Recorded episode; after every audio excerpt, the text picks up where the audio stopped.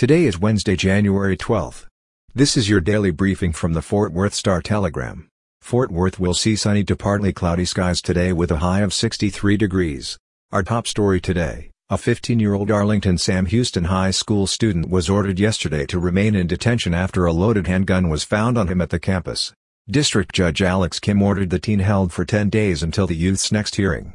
The teen was ordered to be detained during a brief hearing at the Scott D. Moore Juvenile Justice Center in Fort Worth. Kim also told the teen's mother that the 15-year-old would need to be evaluated for any mental health issues. Arlington police detained the teen Monday after officials were alerted about a social media post that a student had a weapon on campus. The school was placed on lockdown. An officer found the student, who appeared upset, according to police reports. At some point, the officer searched the student and found a loaded handgun in the student's waistband. The gun had been stolen out of Arlington. The teen was placed on probation when he was 11 years old after assaulting a public servant, according to the judge. Before he was 11, he had been detained a few other times for other assaults on public servants, one time spitting on a police officer when he was 10 years old.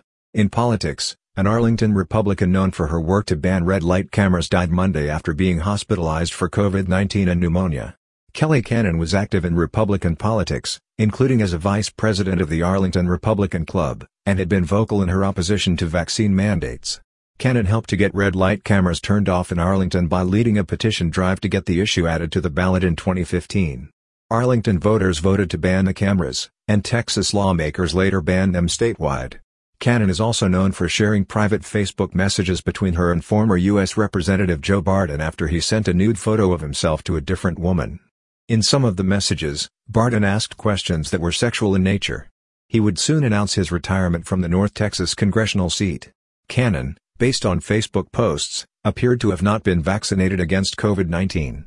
She also shared posts that opposed vaccine mandates and she said she attended a December symposium in Burleson billed as connecting medical and legal minds in an effort against forced medical mandates. And finally today, in local news, a coalition of arts nonprofits announced yesterday that it is purchasing the building at 1021 North Main Street, once the site of a Ku Klux Klan meeting hall. Transform 1012 North Main Street plans to open the Fred Rouse Center for the Arts and Community Healing named in honor of the black stockyards worker and Fort Worth resident lynched 100 years ago by a white mob. The KKK meeting hall was built three years later. The group plans to transform the building into a, quote, state-of-the-art cultural hub. It plans to offer space for art exhibitions, services for LGBTQ youth, meeting spaces for workshops and community events, and an outdoor market promoting urban farming and local artists. District 2 Council member Carlos Flores celebrated the purchase yesterday, saying Banks and DNA Works co-director Adam McKinney's vision resonated with him and other residents like Opal Lee, whose efforts led to Juneteenth becoming a federal holiday.